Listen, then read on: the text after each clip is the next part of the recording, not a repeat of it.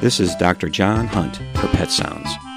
Allow me to spend some time with you discussing pets, pet care, and everything in between. Today's Pet Sounds is High Schoolers Ask Questions.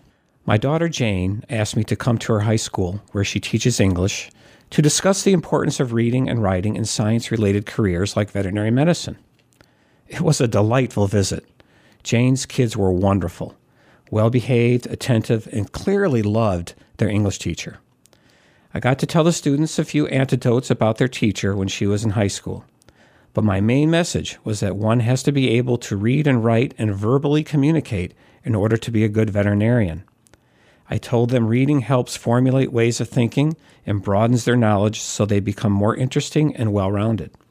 I suggested writing a personal daily diary to help writing skills, and of course, treat English class seriously. The bottom line is if you can't communicate effectively to your clients about their pet, then you won't be able to provide top notch veterinary care.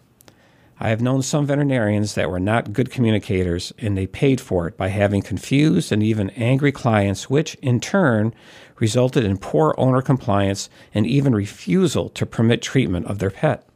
I tell any high schooler interested in vet medicine to treat English and history seriously, take your basic science classes, and participate in after school activities like sports, student government, debate, or chess club, or volunteer in your community. The students asked me questions about high school, ranging from is high school necessary to what my high school experience was like. Of course, high school is necessary to learn how to read, write, think, and learn math, science, and even trades. Some students were worried about not having a career chosen while in high school. My answer to that was not to worry. I chose that medicine when I was 24 years old. Career paths take many twists and turns. I told them to treat your classes seriously, and your life's passions will show itself at some point. As for my high school experience, I had no idea what career I wanted, even though my guidance counselor was trying to get me to decide.